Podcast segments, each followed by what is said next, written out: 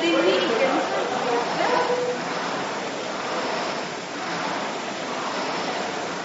Vi startede dagen med at høre om selve uddannelsen, og hvordan, øh, hvor lang tid den var, og de forskellige øh, studieretninger, man kunne tage her.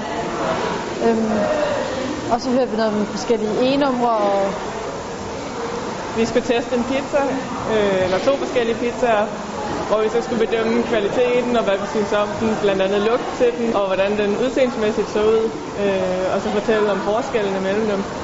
Og derefter så vi på, hvad der var i den, øh, og hvorfor den ene var kvalitet frem for den anden. Så skulle vi hernede bagefter forsøge at ro den pizza væk, som bestod af var det 600, 690 kalorier, som vi så skulle prøve at ro væk, som gennemsnitligt ville tage en time.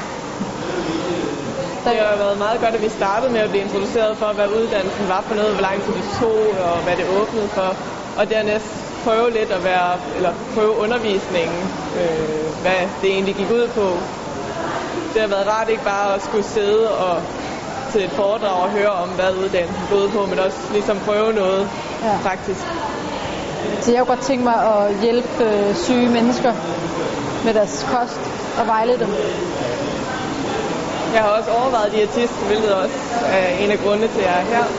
Øh, men derudover så overvejer jeg også bare noget med mennesker og sundhed, og det her åbner op for de muligheder.